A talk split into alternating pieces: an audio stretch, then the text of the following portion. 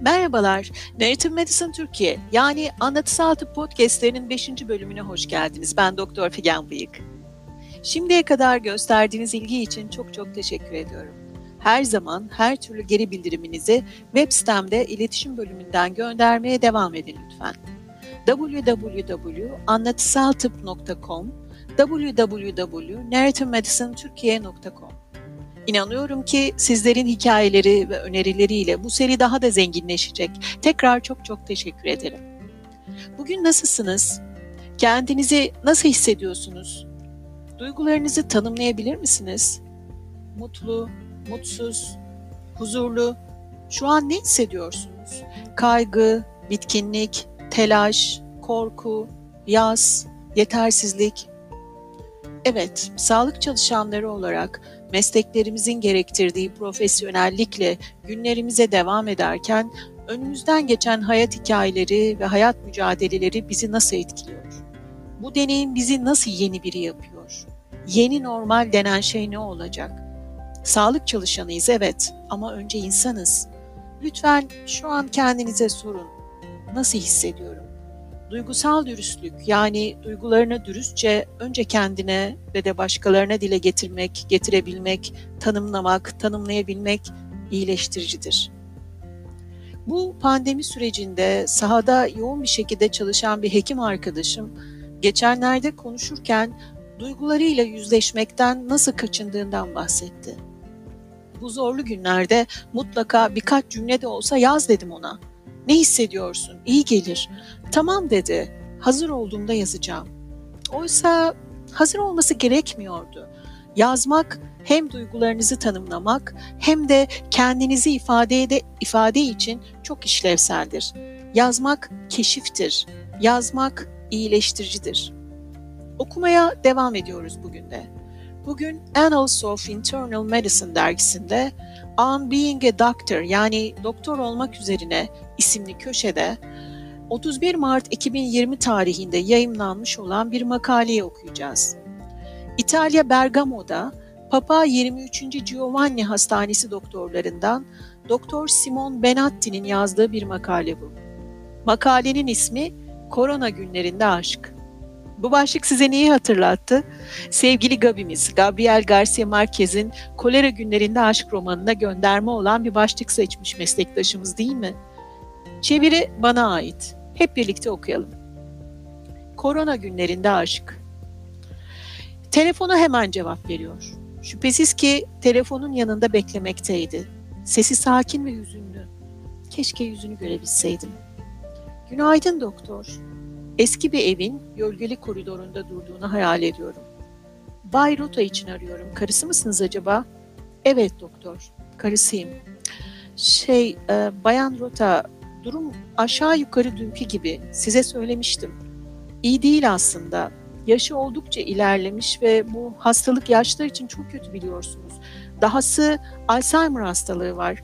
Şimdi yemek yemeyi de reddediyor ve çabalarımızı belirli bir noktanın ötesine taşımanın uygun olacağına gerçekten inanmıyorum. Umarım anlarsınız.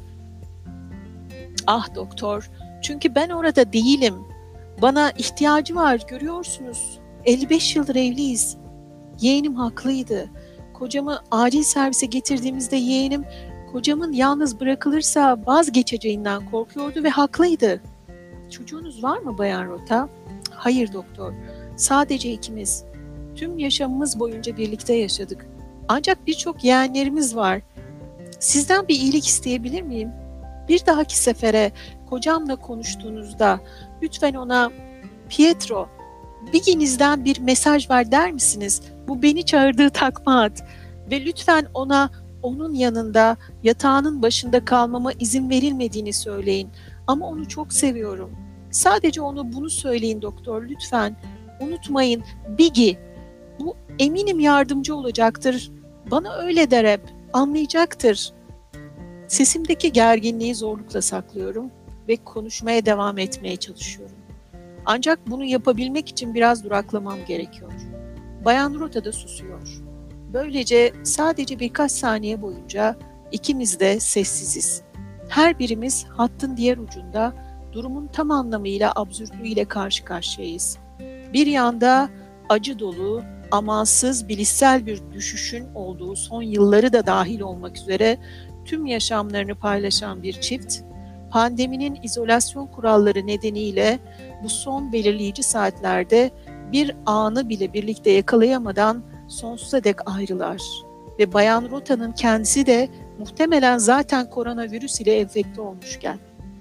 Öte yanda bu pnömoniden kurtulma olasılığı olmayan ya da daha sonra ortaya çıkacak komplikasyonlar ile yatağına bağlanacak demanslı yaşlı bir adam yabancı bir yerde yalnız bırakılmış ve daha önce hiç tanışmadığı tamamen maskeler, eldivenler ve önlüklerle kaplı olarak kendisine yaklaşıp katkısı şüpheli oksijen takviyesi sağlamaya çalışan insanlarla çevrili. Bayan Rota'ya kocasının artık sese dahi cevap vermediğini ve muhtemelen varoluşunun son saatlerine girmiş olduğunu bildirebilirdim. Buna rağmen mesajının iletileceğine ve kocasının sesim aracılığıyla sevdiğinin sözlerini duyacağına inanmasına izin verdim. Bu pandeminin en acı verici yönlerinden biri yaşamlarının sonunda hastaların ailelerinden telafisi mümkün olmayan bir şekilde ayrılması. Genellikle hasta beklenmedik bir şekilde acil solunum sıkıntısı yaşarken akrabaları ise hayatta kalanların bu adlandırılamayan ve görünmez felakette hissettiği suçluluk ve korkunun garip karışımına sarmalanmış yoğun duygularıyla bulaşıcı hastalık kavramını anlamaya çalışıyorlar. Pandemi kötüleştikçe ve ihtiyaç duyanların sayıları mevcut kaynaklardan daha fazla arttıkça her vaka için ayrılması gereken uygun zaman azalıyor ve hemşirelerin ve doktorların tükenmişliği hızla artıyor. İyi bir ölüme eşlik etme şansı izlememiz istenen hayati göstergelerden biri olarak göze çarpıyor. Hayatta kalanların mutsuz ve kötü hissetmelerini önlemek ya da hekimlerin akıl sağlığını korumak için değil, tıp mesleğimizin kendisinin orada olmamızın anlamı için. Bayan Rota daha fazla konuşmak istiyor ama duygularımın kontrolünü kaybetmekten korkuyorum. Görüşmeyi bitirmeye çalışıyorum ve şöyle cevap veriyor. Teşekkürler doktor. Konuşmam için bana biraz zaman ayırdınız. Biliyorsunuz şu an yalnızım. Rica ederim Bayan Rota, bu benim görevim. Bu telefonik akrabalar seansı her gün yaşamaya başladığımız üzücü bir ritüel. Çünkü karantinaya alınan ailelerin hastaneye ziyarete gelmesi imkansız. Her şey başladıktan 3 hafta sonra sadece COVID servisinde hastalar birbirlerine daha fazla benzemekte. İlgili tek fark genellikle çok hızlı bir şekilde değişebilen ve genellikle bu değişim daha iyiye doğru değil, PaO2 ve FiO2 oranı. Bununla birlikte bir şekilde görünmez yabancılarla bu kısa doğrudan konuşmalara ihtiyacım var. Üzüntülerinin ve korkularının kalbine direkt olarak hitap eden bu konuşmalara ve benimkilere de. Tıp biliminin başarısız olduğu yerlerde tıp hala başarılı olabilir. Sonuçta bu ve bunun gibi her şey tıbbın yüzyıllar boyunca ilerlemesinin itici gücüdür. Antibiyotiklerin, ağrı kesici ilaçların ve oksijen maskelerinin ortaya çıkmasından çok önce insanları hastalara ve ölmekte olanlara bakmak için yönlendiren şey ortak insani durumumuzun yatıştırılmasını onurlandırma ve hafifletme dürtüsüdür. Bu korkutucu pandemi sadece hastane rutinimizi bozmakla kalmadı, planlarımızı da iptal etti ve önceliklerimizi değiştirdi. Aynı zamanda ailelerimizi parçaladı, arkadaşlarımıza ve meslektaşlarımıza isabet etti ve hepimizin aynı mücadelede olduğumuzu unutkan zihinlerimize açıkça gösterdi. Bir arada olmadığımızda sadece zavallı insanlarız. Üstesinden gelene dek. Dinlediğiniz için çok teşekkür ederim. Eminim meslektaşımız Doktor Simon gibi hissettiğiniz ve düşündüğünüz çok anlar yaşadınız bu dönemde. Bugünkü sorum, size okuduğum makaleyi dinlerken bir dinleyici olarak sizden başka dinleyicileri de hissettiniz mi? Sizce bu dinleyici ya da dinleyiciler anlatıyı nasıl etkiledi? Belki bu konuda isterseniz biraz yazabilirsiniz de. Tekrar teşekkürler. En derin saygı ve sevgilerimle görüşmek üzere. Hoşçakalın.